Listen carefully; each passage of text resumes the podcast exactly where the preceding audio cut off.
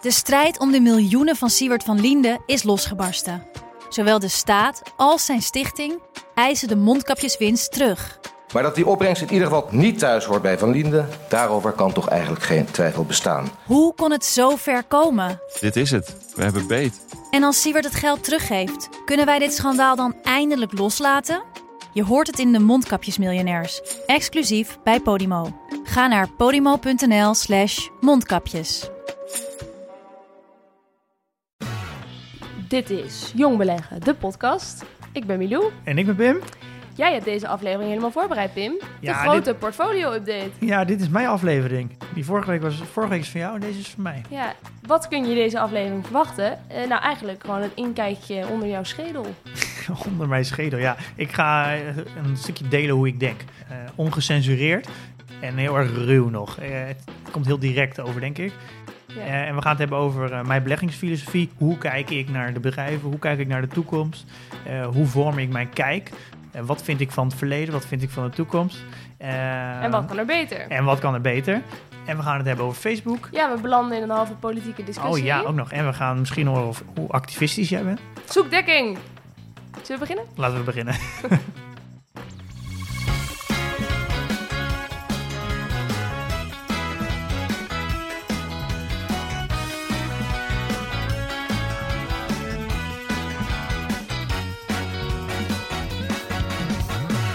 Ja, ja, dit was een eh, lastige voorbereiding. Ja, heb je het moeilijk gehad? Ja, ja dit, dit is een andere voorbereiding dan normaal. Omdat dit namelijk heel erg gaat over hoe ik denk over mijn portfolio. En daar, eh, kan je natuurlijk eh, jaren over nadenken. Dus het was een lastige voorbereiding. Ja, je moet een beetje gaan reflecteren op de afgelopen tijd. Misschien is het handig om eerst even te zeggen over welke tijd hebben we het, waarover je nu een update gaat geven. We zitten nu toevallig op precies op een half jaar. Dus laten we een half jaar terugblikken. Ja, Er is ook een hoop veranderd het afgelopen half jaar, ook met, eh, met corona. En ik heb een hoop geleerd. En eh, vaak is eh, met de curve van leren is dat hoe meer kennis je hebt, hoe meer je gaat twijfelen. Nou, dat, dat doe ja? ik ook. Dat ja, doe ik ben je ook. gaan twijfelen? Ja, zeker. Ja. Waarover dan? Ja, waarover ik. ik heb dus op het begin heel veel gelezen. En dan ben je vooral, wat ik me nu heel goed realiseer, is alles wat er wordt geschreven, wordt altijd naar het verleden gekeken. Beleggers zoeken denk ik heel erg houvast naar. Eh, om dingen te kunnen uitleggen door naar het verleden te kijken. Dan moet er een soort van aanname gemaakt, dus dat gaat ook gebeuren in de toekomst. Ja. Dat is natuurlijk 9 van de 10 keer zo, totdat het niet meer is. Ja. Eh, nou, ik denk een mooi voorbeeld Shell. Iedereen zegt Shell, die gaat nooit zijn dividend verlagen sinds de Tweede Wereldoorlog. Nou, en het wordt verlaagd. En dat, dat, zo werkt het natuurlijk wel van, het is, het is een soort van, het gaat zo, omdat het in het verleden ook zo gebeurd is, totdat het niet meer gebeurt. Ja. Ja. Beleggen gaat eigenlijk heel erg over de toekomst, maar er wordt alles bijgehaald uit het verleden. ja, want de toekomst die kennen we nog niet. Nee, Dus, ja. en ja, ik denk, ik heb, ik heb een horizon van 30 jaar. Waarom zou ik dan zo leunen op cijfers uit het verleden? Mhm. En daar heb ik, daar, dus misschien, ja, daar zit ik, ben ik heel erg over nadenken Ja. de, de laatste tijd. En ik denk dat zo'n corona, dat ja, kan je ook wel een soort van gamechanger noemen. eh, dat, dat gaat een hoop veranderen in de wereld. En sommige dingen gaan zitten meer in de versnelling, sommige dingen wat langzamer, maar zulke soort situaties versnellen extreem. Ehm, Oké, dus dingen die we normaal altijd al zagen gebeuren, zou je nu van kunnen zeggen, nu we in een soort van, ja, een beetje toch wel een crisis zitten, dat dat eh, de boel versnelt, dat veranderingen sneller plaatsvinden. ja, dingen gaan in een extreme versnelling. Wat dan Ja. bijvoorbeeld? Eh, nou, ik denk dat een, er zijn heel veel dingen die je kan benoemen. Maar ik denk het makkelijkste voorbeeld is olie. Nou, er, er werd altijd gezegd, eh we hebben minimaal nog 40, 50 jaar olie nodig. Nou, de, Mhm. door, door de coronacrisis gaat, gaat olie een hele andere betekenis krijgen. Ik denk dat de soort van de grote oliebedrijven die al heel veel macht hebben, die zien hun macht echt in, in een rap tempo afbrokkelen. Ik heb heel erg het gevoel dat er een soort van omslag gaande is. Ehm, maar heeft dat er niet vooral allemaal mee te maken dat ja, we nu minder reizen, misschien nog steeds vanwege dat virus? Dat je minder naar andere landen gaat, maar ook gewoon minder naar werk hoeft en zo. Maar dat gaat wel weer op gang komen, toch? Of is- spelen er meer dingen mee? Nou ja, dat is, dat is wat je natuurlijk heel snel denkt. Maar ik denk ook, er, er is, is vaak grote, heftige situaties. Daar, daar veranderen er ook dingen in, in het hoofd van mensen. Er is een hele grote groep is anders gaan kijken naar de wereld. En ik denk dat de, manier hoe wij eh, maar constant, soort van automatisch maar gekeken naar transport, dat gaat denk ik heel erg veranderen. Mensen gaan er anders over denken. Ja, maar ja. Ja. goed, maar laten we hopen inderdaad dat het misschien iets verandert, ook vanwege de planeet en dat soort dingen waar we op Het moeten is, dat is, het is, maar dat is allemaal heel positief in dit geval. Maar En ik denk wel dat je heel makkelijk ook weer terug vervalt in oude patronen. Want ja, we mogen nu geen handen geven, maar ik weet zodra het weer wel mag, dat ik dat ook weer niet weg kan denken. Nou ja, ik, daar, ik, eh, ik denk dat dat op, op hele korte termijn, dan heb je dat misschien dat gevoel, maar als je heel erg uitzoomt, echt een eh, soort van helikopterview over de wereld pakt, dan denk ik van niet. Dit zijn situaties die echt de, ge- de gedachten in, in mensen's hoofden veranderen. Turning points. Ja, dit is maar game Mm. changer. Het kan zomaar zijn dat dit, dat dit natuurlijk jaren onder ons blijft Ja. nog. Ja. Ehm, Geruststellende gedachte. daarom is het ook heel moeilijk om hier, om hier heel erg over te praten, want het klinkt allemaal een soort van open deuren eh, Ja, ja. intrappen. Maar ja, ik heb wel echt het gevoel dat er iets veranderd is in, in hoe mensen denken. Ja. Ja, Nee, zeg misschien open deuren, het zijn allemaal hele kleine dingetjes. Maar als het allemaal precies tegelijk gebeurt op grote schaal overal ter wereld, ja, dan kan ik me voorstellen dat er misschien inderdaad wel iets structureel eh, verandert. Of in ieder geval effect gaat hebben op onze toekomst. Ja, nou, als, er, als er hele grote groepen net iets anders gaan denken, dat heeft, dat heeft een extreme grote economische verschuiving. Eh, en die verschuiving zit natuurlijk ja, heel erg in, gaat richting duurzaamheid. Dus echt een, ik denk dat nu langzaam de massa eh, voor duurzaam gaat. En dat het altijd een beetje de kleinere meerderheid was. Mhm. Eh, en nu gaat dat denk ik net, net, wordt net de meerderheid. Dus ik denk dat een extreme versnelling gaat, gaat komen. ja. Eh, nou, thuiswerken is denk ik een, hele- een hele grote. Maar wat, wat betekent dit dan voor jouw portfolio?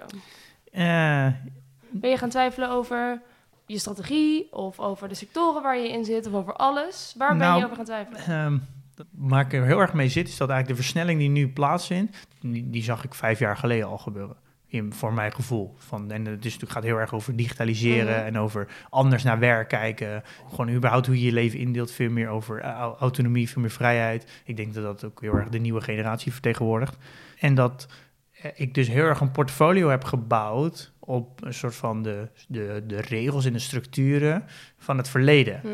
En daar zit een beetje de, de, de wrijving. Is dat ik dus niet volledig een, een portfolio heb gecreëerd dat eh, vertegenwoordigt hoe ik de toekomst zie. Nee. Dat is misschien wel iets mooi waar ik dus nu erg op uitkom, is dat ik heb een strategie gevormd, eh, maar ik heb het niet gebaseerd op mijn eigen eh, beleggingsfilosofie. Wacht even, filosofie. We hadden het, ik heb tot nu toe telkens beleggingsstrategie gehoord. Nu hebben we het over filosofie. Wat is het verschil? Is er een verschil? Ehm, wat zou ik met beleggingsfilosofie bedoelen is dat hoe, hoe zie jij de toekomst? Waar gaat het naartoe? Waar geloof je in? En waar sta je voor? Dat is eigenlijk waar je mee begint, is het fundament. En vanuit dat fundament bouw je een strategie op. Ehm, als je daarop een strategie bouwt en er gaat een keer fout of het gaat naar beneden of, het, of er verandert iets, dan verander je strategie ook niet zo snel, omdat het gebaseerd is op een filosofie waar jij zelf in gelooft. Oké, en wat is jouw filosofie? Ehm, nou, en ik heb dus eigenlijk nooit een, een heel duidelijk die stap gemaakt om een beleggingsfilosofie te maken. Eh, waardoor ik dus nu heel veel twijfel over mijn strategie. oké, Ehm, precies. Maar ik weet wel van jou inmiddels dat je wel bepaalde ideeën hebt over waar het naartoe gaat en waar we voor staan. Dus wat zou je denken dan dat jouw filosofie zou zijn? ja, nou, dit is iets wat ik natuurlijk, waar ik nu nog goed over nadenk. ben. heb ik natuurlijk niet zo, zo, zo 1, 2, 3 nu een volledig antwoord voor je. Ja. Ehm, maar dit is wel iets waar ik eh, de komende tijd heel erg mee aan de slag ga. Ik heb een hele lange horizon. Dat moet in mijn voordeel gaan werken. En ik denk als je, kort, als je heel erg op korte termijn belegt, dan ga je dus hele andere keuzes maken. En ik wil juist de kracht van mijn horizon gaan gebruiken. Ja, als ik, als ik dat goed wil gebruiken, dan moet ik ook goed gaan nadenken over hoe zie ik de toekomst? Waar gaat het naartoe? Dan kom je natuurlijk heel snel in, ja, in bedrijven uit hele nieuwe bedrijven. En ehm, hele nieuwe bedrijven, die, die vormen denk ik ook voor een groot gedeelte de toekomst. Ja, want de, je- ja, de jeugd heeft de toekomst. Ja. Dat zal ook voor bedrijven... Eh, ja, en dat, maar dan, ja, dan zit je wel met het punt, is dat die eh, nieuwe bedrijven, die keren dus helemaal nog geen dividend uit. Nee, nee. Eh, dus dan is, dan is het van heel leunen op een dividendstrategie, is dat dan wel slim. Ja, Ehm, en dat doe je wel met die 75. ja, dat doe ik natuurlijk een heel groot, eh, groot gedeelte wel. En Ja. er zijn natuurlijk wel een aantal bedrijven die over 30 jaar nog steeds gewoon bestaan. Ik geloof dat Telecom bijvoorbeeld, Pharmacy, dat bestaat natuurlijk over 30 jaar nog steeds. Ja, op een gegeven moment, als ik heel lang door word ik heel filosofisch. ja. Eh, maar Dat is de bedoeling ook, de beleggingsfilosofie? Nee, ik snap maar dat is wel. Eh, waar ik nu heel erg lang aan over nadenk. ben ik, Hoe Ja. zie ik de toekomst? Hoe zie ik gewoon überhaupt businessmodellen? En waar ik dan heel erg over denk, wat als ik, als ik al mijn geld zou stoppen in een bedrijf, dan, en wat voor gevoel heb ik daar dan bij? Durf ik het aan? Nou, dan durf ik het, zou ik het bij nou, 90% van bedrijven die ik niet aandurven. En dan, Die 90% van de bedrijven die jij in je portfolio hebt, zeg je nou, daar zie ik eigenlijk geen toekomst in. daar zou ik nooit al mijn geld in durven stoppen, want Ja. daar daar vind ik het model veel te onzeker. Oké. Nou, dan ben je inderdaad flink gaan twijfelen toch wel over je strategie, denk ik. Ja, maar dan, dat is natuurlijk de ene kant. Maar aan de andere kant heb ik natuurlijk ook een andere kant.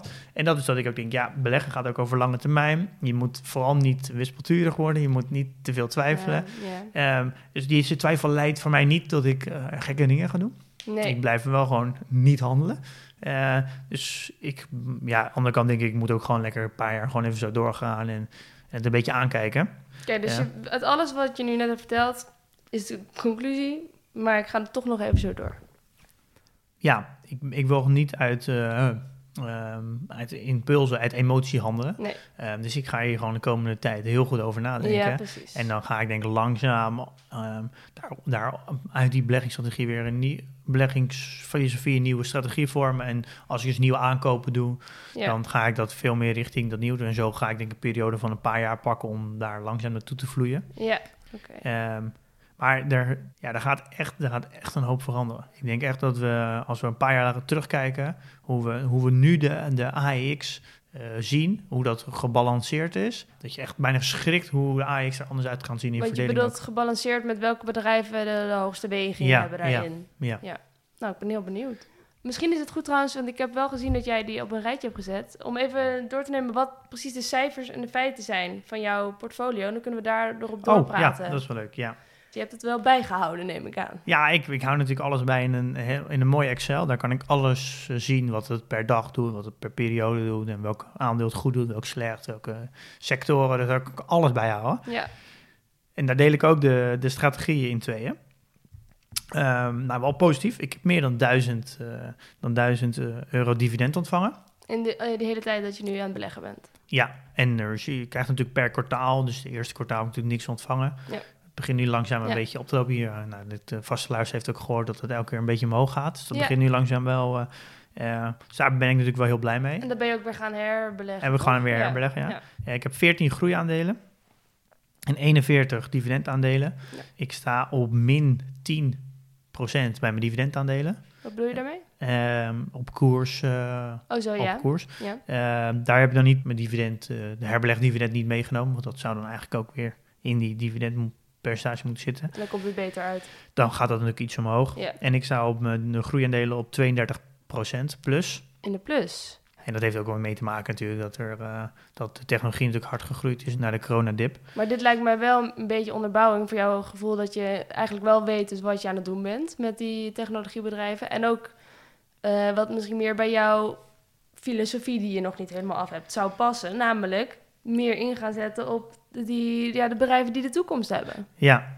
en ik merk ook dat als ik dan een, een, wat meer een dividendbedrijf aan het analyseren ben, dan een beetje een rommel in de marge vind ik het af en toe. Als het een beetje mee zit, dan kan het wel een paar procent meer groeien. Maar als ik naar kijk naar eh, meer wat technologiebedrijven, nou, niet alleen technologie, maar eh, vooral bedrijven die technologie gebruiken. Misschien is dat wel een, een, een, mooie nuance die ik nog even moet maken. Is het gaat niet zozeer over dat het technologiebedrijven zijn. We hebben natuurlijk dus elf sectoren. Als we het over technologie hebben, denken we allemaal dat we het alleen maar hebben over de sector technologie. Kijk, en daar gaat het niet over. Het gaat erover dat het een bedrijf is dat technologie gebruikt in een andere sector. Oké. En dat is echt een. een eh, ja, dat is wel een fundamenteel verschil. Nou ja, Booking is misschien wel een mooi voorbeeld. Dat kan je bestempelen als een technologiebedrijf. Ja. Ja, misschien Tesla ook weer een mooi voorbeeld. Dat is een autobedrijf. Uh, zo wordt het ook gezien als een autobedrijf. Maar het is eigenlijk een technologiebedrijf. En Ja. daar zit voor mij de nuance. Is dat het gaat niet omdat het een technologiebedrijf is. Zoals gewoon puur bijvoorbeeld een, eh, noem het een ASML of zo. Mhm. Eh, eh, maar dat het een bedrijf is wat in het fundament technologie gebruikt. Om in een andere sector te leveren. ja, Ja. en daar zit voor mij echt, daar zit het hem in. En daar is waar ik naar zoek. Neem bijvoorbeeld Adyen. Ik kan daar gewoon bijna niks vinden waar ik denk, daar zit een, echt een risico. Dat Mm. als je buiten dan gaat kijken over de waardering, dat je kan zeggen, ja, het is misschien wel een hele hoge waardering nu.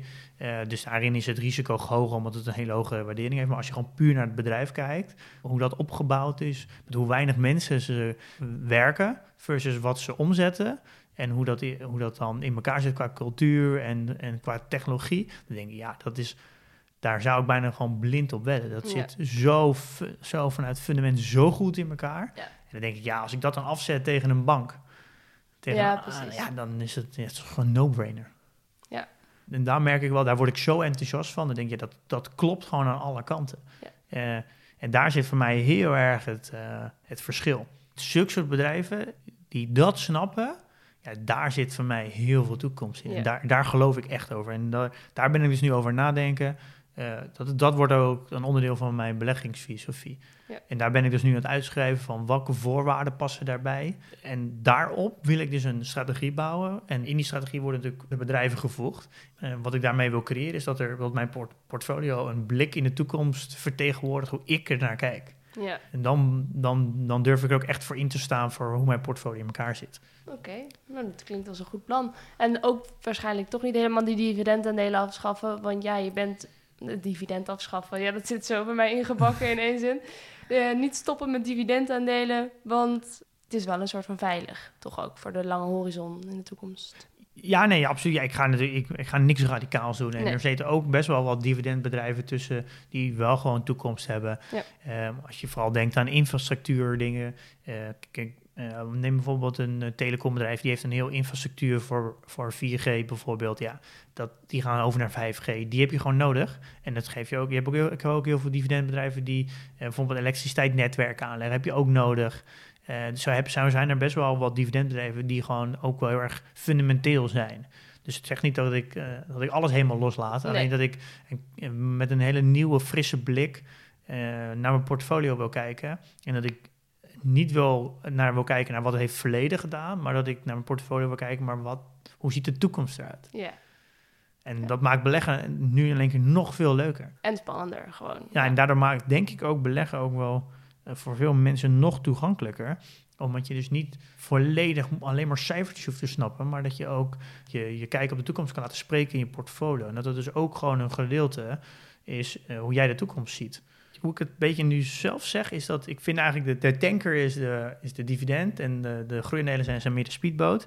En ik, ik, Oh, ja. ik zie dan dividendaandelen meer als de categorie obligaties als meer veilig. eh, en dan zie ik veel meer de groeiaandelen dan voor mij als aandelen. Dus ik, misschien dan heb ik een iets hoger risico, maar dat is hoe ik het nu indeel. Ja, Is dat je normaal heb je een verdeling obligaties aandelen. En ik zie dan meer dat de dividenden mijn obligaties zijn en mijn groeiaandelen Ja. mijn aandelen. ja, Eh, precies. omdat ik ook een hele lange horizon heb, kan ik dat ook prima doen. Ja. Eh, dus dat is wel iets wat ik, eh, hoe ik daar nu naar kijk. ja, en kun je ook nog een zeilbootje erbij nemen, denk je? Bij de speedboot en de tanker? Ja, nee, dat zou misschien kunnen als we een, eh, een, zeil, een zeilbootje erbij hebben. Groene energie. Ja, de duurzaamheid. Maar daar gaan we in de volgende aflevering. Ja, daar gaan we nog een dus, keer eh, goed voor zitten. Want ik ja. ben eigenlijk echt de laatste tijd heel veel vragen over duurzaamheid. Eh, en dat vind ik, ja, vind ik superleuk. Ik ben er ook heel erg op in het duiken. Dus ik vind dat we daar ook een aflevering over moeten maken. Dat is goed. Ik denk dat jij dat ook wel heel leuk vindt. Eh, Eh, Omdat ik een, eh, meisje ben, zeker dat in Amsterdam woont en waarschijnlijk GroenLinks stemt. nou, ja, bijvoorbeeld. ja, ik zeg niks. Ja, nee, ik, wil- ik wil graag een aflevering over duurzaamheid eh, maken. Lijkt me leuk. Wat is voor jou duurzaam? Dat is wel een... eh, Nou, ik heb laatst eens een film gezien eh, van Michael Moore en Jeff, heette die volgens mij, dat weet ik niet meer zijn achternaam. Over duurzame energie. En dat eigenlijk nou, duurzaam tussen hele dikke aanhalingstekens zou moeten staan. Want uiteindelijk is niks helemaal renewable. We kunnen doen alsof zonne-energie, dat, dat, dat, dat is er elke dag en dat kun je opvangen. Maar die, ja, die panelen waarmee je dat moet opvangen, dat moet ook van grondstoffen gemaakt worden. Ja. Ik zeg niet dat het slechter is. Het is Ja. waarschijnlijk wel net iets beter en je hoeft ze ook heel lang niet te vervangen. Maar uiteindelijk is niks 100% duurzaam. En dat, een perpetuum mobile, dat bestaat niet. Iets wat altijd maar uit Ja. zichzelf in beweging blijft. Nee, ja, dat klopt. Maar dan... eh, Dus ik vind het lastig. Ja, het is ook een moeilijke vraag. Want ik heb daar denk ik, nou, ik wel, wel vijf à tien mailtjes gehad over duurzaam. En dan vroegen ze mij, wat is voor jou duurzaam? En dus dat is iets wat ik ook heel erg over nadenk. Ja. Maar we hebben duurzaam heel erg over wat jij nu vertelt, maar is duurzaam in een brede zin ook niet gewoon een, een neem bijvoorbeeld een kleine MKB'er om de hoek, een bakker, Ja. die, die werk verschaft aan een aantal eh, werknemers en die doet dat, die kan dat heel steady doen voor 40 jaar. Ja. En die kan dus alle mensen onder, die daar in de buurt wonen voorzien van vers brood en die heeft dus een paar mensen 30 of 30 of 40 jaar voorzien van werk. ja, Ehm, is dat ook niet gewoon extreem duurzaam? zeker. Dat denk ik Eh, ook. En inderdaad, je werknemers gezond houden is ook duurzaam. Want als je ze allemaal eh, ja, uitput en ze En- vallen bij bosjes, dat is niet duurzaam. Nee, ja, en, dat, en als je dat, dat dan weer doortrekt, denk je, ja, we hebben nu een coronacrisis waar we twee maanden lang eh, even met lockdown zaten, waar het personeel kon. Wat gebeurt er? Tien jaar hoogconjunctuur gehad en het lukt niet om in tien jaar tijd een buffer te bouwen van twee maanden waar je het personeel kan doorbetalen. Dat noem ik niet duurzaam. Voor mij wordt duurzaamheid een veel bredere term. Ja, En duurzaam betekent voor mij veel meer eh, wat je kan je eh, wat je nu doet, kan je dat met dus misschien met dezelfde energie of minder energie over 20 jaar of 40, 30 jaar nog steeds doen. Nou, dit is sowieso natuurlijk een hele inter- interessant onderwerp, omdat het namelijk ehm, buiten dat het gewoon heel goed is natuurlijk voor, eh, voor ons als generatie dat we wat aan de, dat we de planeet een beetje netjes gaan verzorgen. eh, begint het ook langzaam eh, economisch interessant te worden. Zijn er de afgelopen tijd nog dingen die jou echt bijstaan als fouten die je hebt gemaakt? Ik denk dat het nu nog te vroeg is. Er gaan sowieso, denk ik dat er een aantal bedrijven nog wel dividend gaan korten, denk ik. Als dit nog langer gaat duren, vermoed ik. Daar komen denk ik wel wat foutjes naar boven. Dat ik niet kritisch genoeg ben op, op de schulden van bedrijven en dat ze toch niet gezond genoeg waren. Maar dat moeten we nog maar zien. Ja. Eh, helemaal op het begin ben ik op, lim- op limiet-order gaan kopen. Oh ja, ja, dat had ik allemaal eh, uitgezocht, ja. alle bedrijven. En ik, ja, ik ga nu vijf bedrijven kopen, allemaal limietorders zetten. En denk ik, ja, het was op 81, is helemaal op, eh, 80, op 80 half. En dan werd die order niet vervuld. En de volgende Nee. dag ook niet vervuld.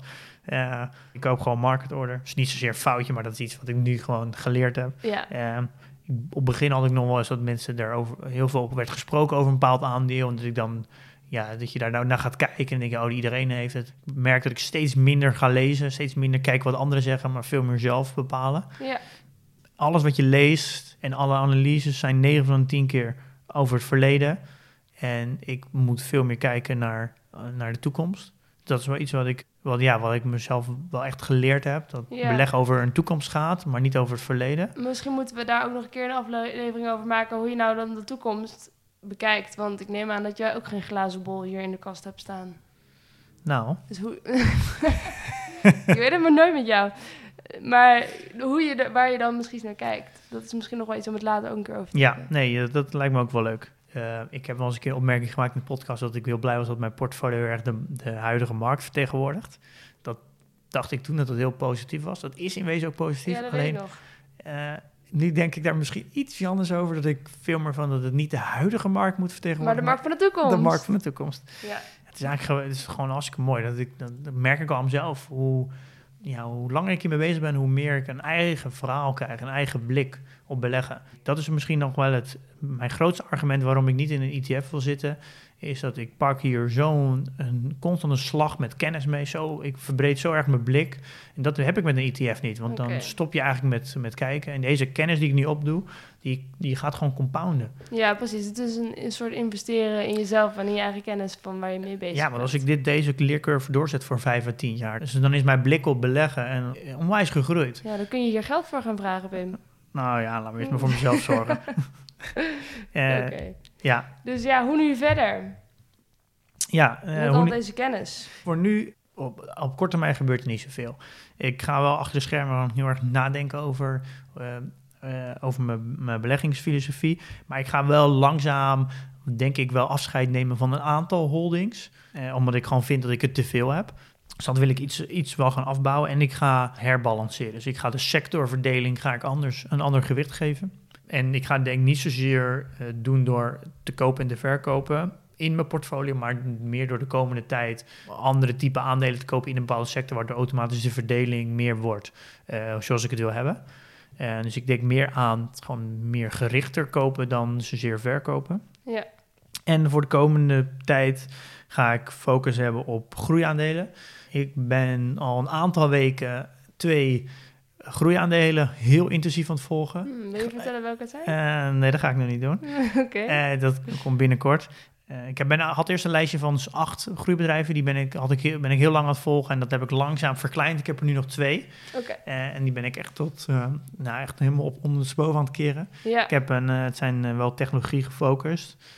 Eentje heel heavy, een meer infrastructuurbedrijf op technologiegebied. Maar ik ben nu een aantal experts aan het benaderen die daar verstand van hebben. Oké, dus Eh. jij gaat ook serieus met mensen in gesprek in jouw onderzoekperiode. Ja, ik ken natuurlijk een hoop, die, hoop developers. Dus ik heb een aantal developers uit mijn netwerk benaderd om, eh, om iets dieper in de materie in te gaan. En om vanuit hun perspectief te horen van wat vind je ervan? Ja. Zou je ermee werken? Slim. Eh, ja, je moet weten wat je koopt. Ja, zeker. Maar je, inderdaad, meestal zou ik dan denken, dat ga je googlen. Maar dit is natuurlijk de manier om echt iets te weten te komen. Moeten sommige mensen misschien even vooruit hun comfortzone stappen. Of je moet developers kennen.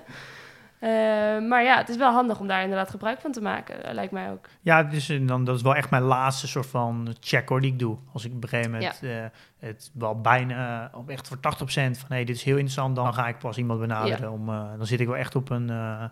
een in de laatste fase. Ja. Nou, grondig.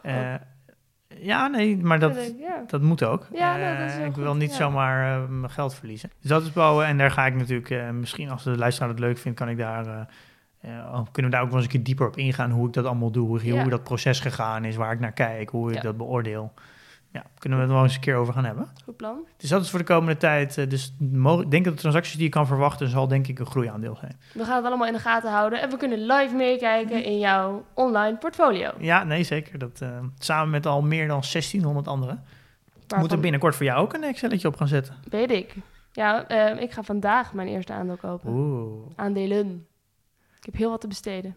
Oh. Daarover ook later meer. Ehm, ja, volgens mij moeten we even het nieuws met elkaar bespreken. Jij eh, stuurde mij de hashtag Stop Hate for Profit door. ja, Wat, dat, is, dat gaat over die bedrijven die willen stoppen met adverteren op Facebook en, en zo, toch? ja nou, ik schat jou Ja. ook wel een beetje activistisch in. Dus ik, eh, Ehm, nou, ik ben eigenlijk tegen activisme. tegen activisme. Ja, ja. Ik kan zeer bevlogen in discussies zijn, maar ik neem ook maar net gewoon een standpunt aan wat mij op dat moment ja, uitkomt eigenlijk. Dus activistisch, maar wel precies zoals mijn neus staat op dat moment. Ik ben niet vasthoudend activistisch. Niet vasthoudend, oké. Nee. En dat hangt heel erg van het onderwerp af. Waar wil je het over hebben? Oké, Ja, ik ben wel eigenlijk wel heel erg geïnteresseerd nu. Nee, maar waarom Misschien denk moeten, wij Waarom, binnen, misschien moeten wij binnenkort wat gaan drinken. dat, dat lijkt me een goed idee. Maar waarom denk jij dat ik activistisch ben? Dat wil ik eigenlijk ook wel even weten. Nou, dat, dat, dat vermoeden heb ik een beetje. Dat Oh, je- eh, ook, had je er ook een specifiek onderwerp bij in gedachten? Eh, nee, nee, gewoon algemeen. Dat is het gevoel. Oké. Ja. Oké, nou misschien kan ik daar later nog een boekje over open doen. Ja, ik ben heel benieuwd. Welke thema's jij allemaal op de tafel gaat staan. Nou ja, maar als het voor? bijvoorbeeld bij dit onderwerp, hè, wat, wat, wat nu in het nieuws is, hè, dat Facebook, eh, dat bedrijven daar niet meer willen adverteren. Ja, waarom willen ze dat niet? Omdat ze, het- dat ze vinden dat er racistische uitingen worden gedaan en dat vinden ze niet langer kunnen. Toch? Dus gaan bedrijven zeggen, wij stoppen bij jou met adverteren. Ja, daar komt het wel op neer. Het wordt eigenlijk gezegd dat, eh, dat ze vinden dat, het, dat Facebook meer moet gaan reguleren. Veel meer de, de post die door mensen op Facebook wordt gezet, waar een racistische of haatzijnde eh, uiting in, in voorkomt, dat, dat Facebook dat veel meer gaat reguleren en dus eigenlijk verwijderen. Ja. Ehm, dat is wat, wat die bedrijven willen.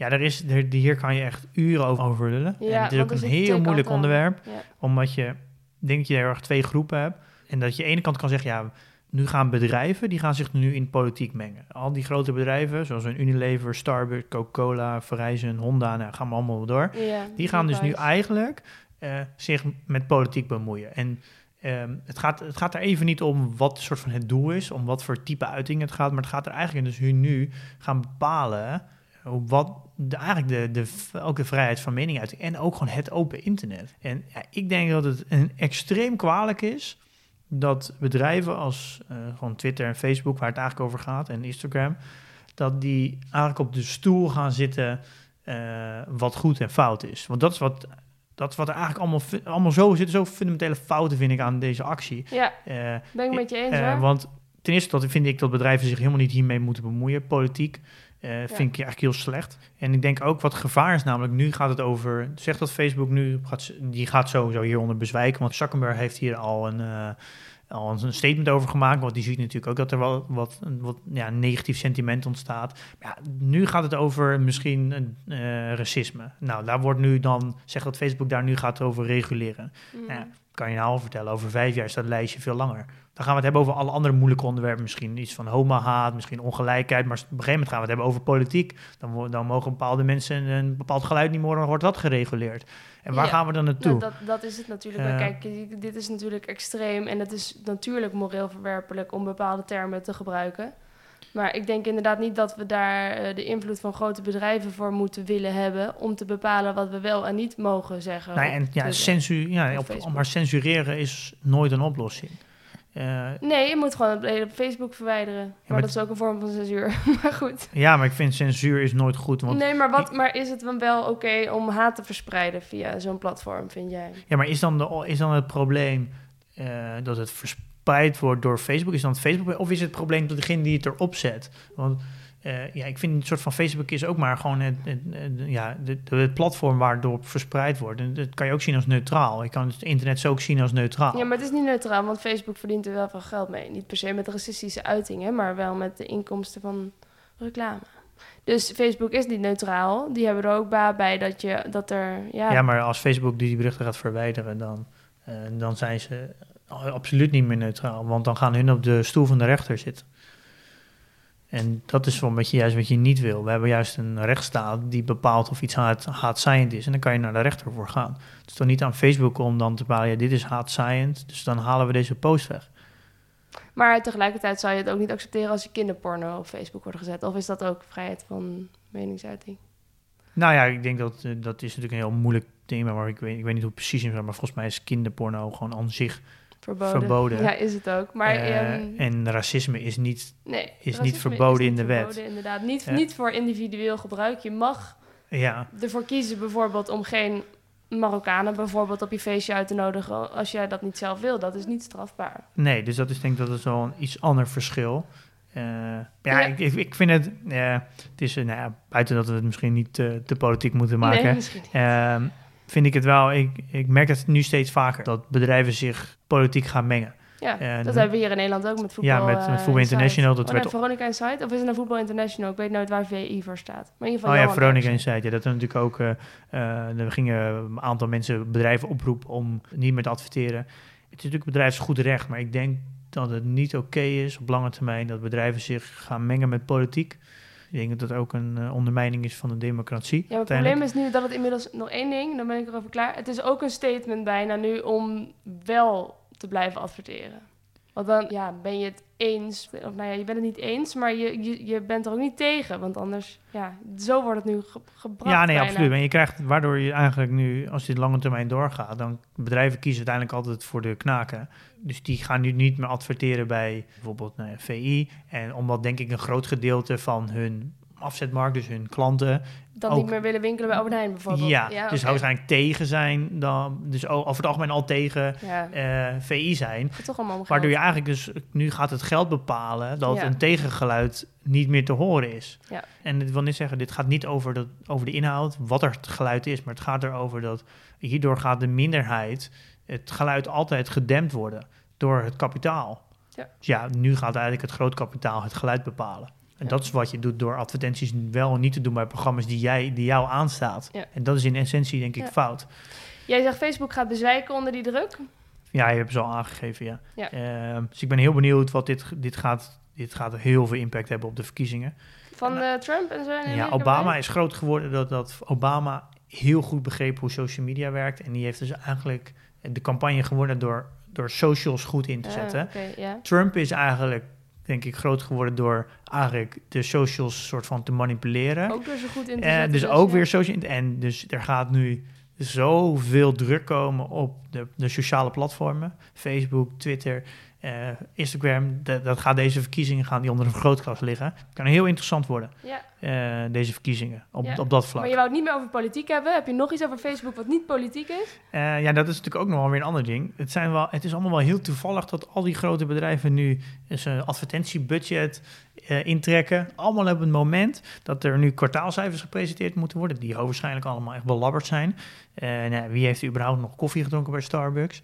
Eh, en Coca-Cola, die, gaan, die hebben natuurlijk een gigantische omzetdaling. Nike heeft aan de zijn cijfers gepresenteerd. Analisten verwachten een, een lichte plus. Het ging naar omzetdaling van min 38 procent. Ja. En nou, als Nike dat al heeft, moet je nagaan hoe het met Starbucks gaat zijn en Coca-Cola en zo. Dus het Ja. komt ze eigenlijk wel goed uit dat ze Nou, geen ik geld heb gewoon ook wel het vermoeden, dit is, dit is zo naïef. Want ik denk, ja, wat ga je als eerste snijden als je, als je omzetverlies maakt? Advertenties? Dus advertentie is de makkelijkste post waar je in gaat snijden. Dit is niet geheel toevallig, zeg je eigenlijk. Nou ja, wel. ik denk van niet. Nee, Ik denk het niet. Ja, spannend. Als ik nog één kort nieuwtje mag noemen. ehm, die idiote coronabesmettinglijn in Amerika. Ze hebben, we hebben het over flattening the curve, hè? dat we steeds minder gaan en dat steeds... eh, nou het ja, is daar een beetje een skatebaan geworden. Daar is inderdaad een enorme skatebaan. Dus zeg maar gerust. De Python in de Efteling is er niets bij. 40.000 positieve besmettingen Ja. elke dag. Ja. En dat is dus in de piek van april was volgens mij eh, 38 of 28. Nou, het Ja. zit er even overheen. Dus het is een beetje, een, het is naar beneden gegaan, het is nu weer omhoog gegaan. Ja, En in de wereld, elke week hebben we nu nog de meeste besmettingen. Dus we, ja creëren wereldwijd elke week weer een piek. Ja. En wij denken dat het voorbij is in Europa. Dat is echt nog niet aan de hand. Nee. Dit is, Maar in Amerika dus helemaal niet. En Nee, dan zit ik eigenlijk te denken, kan ik wel met een veilig gevoel de Vanguard S&P 500 aanschaffen? Eh, ja, maar jij gaat natuurlijk eh, Spreiden. spreiden. En je gaat rustig instappen. Dus dan is er niks aan de hand. Ik ben veilig. Ehm, daar ze hebben ook wel veel vragen over. Is dit het instapmoment? Niet denken over instapmomenten. Tijd in de markt is belangrijker dan de, de markt timen. Het is niet het moment om al je geld in te leggen nu. Nee, De- maar wel om het te spreiden. Ga gewoon lekker gespreid eh, in. Eh, en dan niet denken over de economische omstandigheden. Nee. Eh, en als het flink naar beneden gaat, verhoog even je inzet voor een paar periode, voor een periode. Ja. Ehm, Portfolio. ja, laten we doen. Geen transacties gedaan. Wel een hoop dividend ontvangen. 139 euro. Lekker. eh, van drie verschillende bedrijven. Waaronder Shell, zie je? Waaronder Shell. Daar nog het meeste van. Ja, maar dat is ook een hele grote positie. Oh ja, natuurlijk. Ehm, en dan mijn portfoliowaarde. 137.500. Dat is volgens mij een klein beetje minder dan vorige week. Ja, klopt. En dat, we, ja, dat was iets meer. Nou ja, Ja, goed. het schommelt echt al, schommelt. al denk ik een maand lang rond dit bedrag. Het Ja. gaat echt, en dan, maar als je dan gaat kijken naar die grafiek in de maand, hebben we wel echt hoge pieken gehad. Ja. Eh, het gaat echt soms met 3% naar beneden, wel weer omhoog. Dus waar net de, de Python in de Efteling beschreef, is dit misschien meer dat ding dat op de kermis staat met van die autootjes die een beetje op en neer gaan. Het gaat heel erg op neer. Ja, dit, is, dit is wel uniek hoor. Dit, ge- in, dit gebeurt niet zo vaak. Oké. Ehm, reviews? Ja, laten we doen. We hebben nog weer, inderdaad weer veel vragen gekregen. Eh, leuk, blijf dat doen, jongens. We nemen er twee door. Oh ja? We hebben een nieuw record. Een nieuw record? nou ja, we hebben elke dag eigenlijk natuurlijk een record, maar we hebben een mooie mijlpaal, moet ik eigenlijk zeggen. We zijn voorbij de 100 reviews op de Apple Podcast. Oh ja. Ja. Dat is wel een mooi eh, taartje straks. ja. Oh, heb je dat? Lekker. En nee, eigenlijk niet. Oh, jammer. Ik dacht, dan moet ik het meenemen. Toen dacht ik, nee, Pim heeft er wel voor gezorgd. Oh. Jammer. Nou, ga ik, ga ik binnenkort voor. Nee, misschien volgende week. Wat, Ja, voor taart, klopt. wat voor taart hou je van? Alle taart. Alle Hallo, taart. ik ben een vrouw. Ah, oké, oké. Chocolade dus. heel goed, heel goed. Ehm, maar inderdaad, heel veel reviews. Het is echt heel leuk dat jullie dat ehm, ja, maar massaal hebben gedaan. Waaronder eentje van Lieke, vijf sterren. Leuk en leerzaam. Als 27-jarige is beleggen totaal nieuw voor me. Fijn om meteen zo duidelijk en vooral open... waarom heerst er zo'n taboe op het onderwerp geld, tussen haakjes, uitgelegd te krijgen. Af en toe voel ik me net Milou, maar gelukkig stelt zij altijd de juiste vragen waar ik weer van kan leren. Complimenten. Groetjes Lieke. Nou, dat is Nou, lief. wat leuk. Ja. Ja. Ehm, en eh, ook een, een vraag, of nee, een opmerking eigenlijk meer kregen we nog. Die zegt, ik vind gespreid beleggen wel een van de betere adviezen die ik gehoord heb de afgelopen tijd. Dus qua posities, maar ook elke maand aankomen, waar wij het net over Ja, hadden. het over. Ja. Zodat je niet het risico loopt dat je in een piek koopt of in een dal. Dit werkt echt heel goed. Ehm, het is voor mij een feest van herkenning. Zeker omdat Milou nu ook echt dezelfde dingen tegenkomt die ik toen ook tegenkwam. En in het begin heb ik één fout gemaakt. Dus daar kunnen we misschien nog even van leren met z'n allen. Eh, dat was mijn profiel upgraden naar active. Aangezien ik de mogelijkheden wilde verkennen, heb ik dat toen gedaan.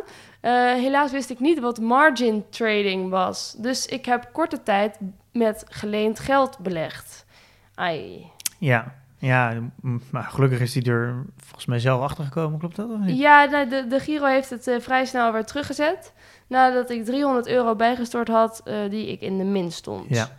Dus eh, dat is inderdaad wel nuttig om te vermelden, zoals hij al tipt. Het gaat over Gerrit trouwens, dankjewel Gerrit. Margin trading, dat is dus beleggen met geleend geld. Ja, ja, moet je heel erg mee uitkijken. Nou, dat heeft hij zelf. het is goed Ja. dat hij natuurlijk dingen ontdekt om het te proberen. Ja. Ehm, maar hij is natuurlijk op tijd achtergekomen dat je dat beter niet kan doen. Dus moet je echt vermijden. Het is gewoon veel te grote risico's. Niet, niet met geleend geld ehm, handelen. Dus je Ja. met geleend geld gaat eh, beleggen en dan betaal je voor maar 1,25% rente. Het klinkt heel verleidelijk, maar je aandelen zijn je onderband. En, je, Ja. en aandelen zijn heel volatiel. Dus op het moment dat het, je, je waarde van je onderband flink zakt, moet je bijstorten. Ja, Ehm, en als je dat niet hebt, moet je het verkopen. Nou, dat wil je natuurlijk absoluut niet. nee. Dus dat kan je beter niet doen. Ja, nee, zorg dus in ieder geval dat je altijd snapt wat je doet. Ja, Heel belangrijk. ja. Dus dat, eh, maar dat is leuk dat hij dat deelt eh, Ja. van Gerrit. Ja. Ja, zeker. eh, Ook als iemand anders iets geleerd heeft, deel dat ook weer met ons. Want zo kunnen we van elkaar leren. En dat lijkt mij, ja. nou ja, het allerbeste. ja lijkt me goed. Ja. Dan zijn we dan wel weer doorheen. Ja, nee, wanneer, wanneer ga jij je eerste aandelen kopen? Straks. Ga je straks doen? Ja, vandaag. Nadat ik klaar ben met... ik moet naar de tandarts. Maar daarna ga ik denk ik mijn eerste... Heb je nog de, de beleggingsschema, ja, ja, aankoopschema ontvangen Ja, van dat mij? heb jij voor mij gemaakt. Ja, ja, ja. Nee, dus die ga ik er weer helemaal bij pakken. En eh, dan gaan we het ook online zetten, toch? Wat ik ja, doen. misschien wel leuk om even, even op Instagram te delen als jij je eerste aandelen hebt gekocht. Zal ik doen. Volg me, Mido, lage streep brand. Nee hoor, hoeft niet. Gewoon jong beleggen, daar komt het ook op. Het jong beleggen, hè, op Eh, Instagram. ja, het jong beleg. Ja. Instagram. Gaan we doen. Eh, nou, Waar gaan we het volgende week over over waar haal je je informatie vandaan? Ja, je krijgt die vraag heel vaak, dus we gaan die even goed behandelen. Oké, gaan we doen. Tot volgende week. Tot volgende week. Doei!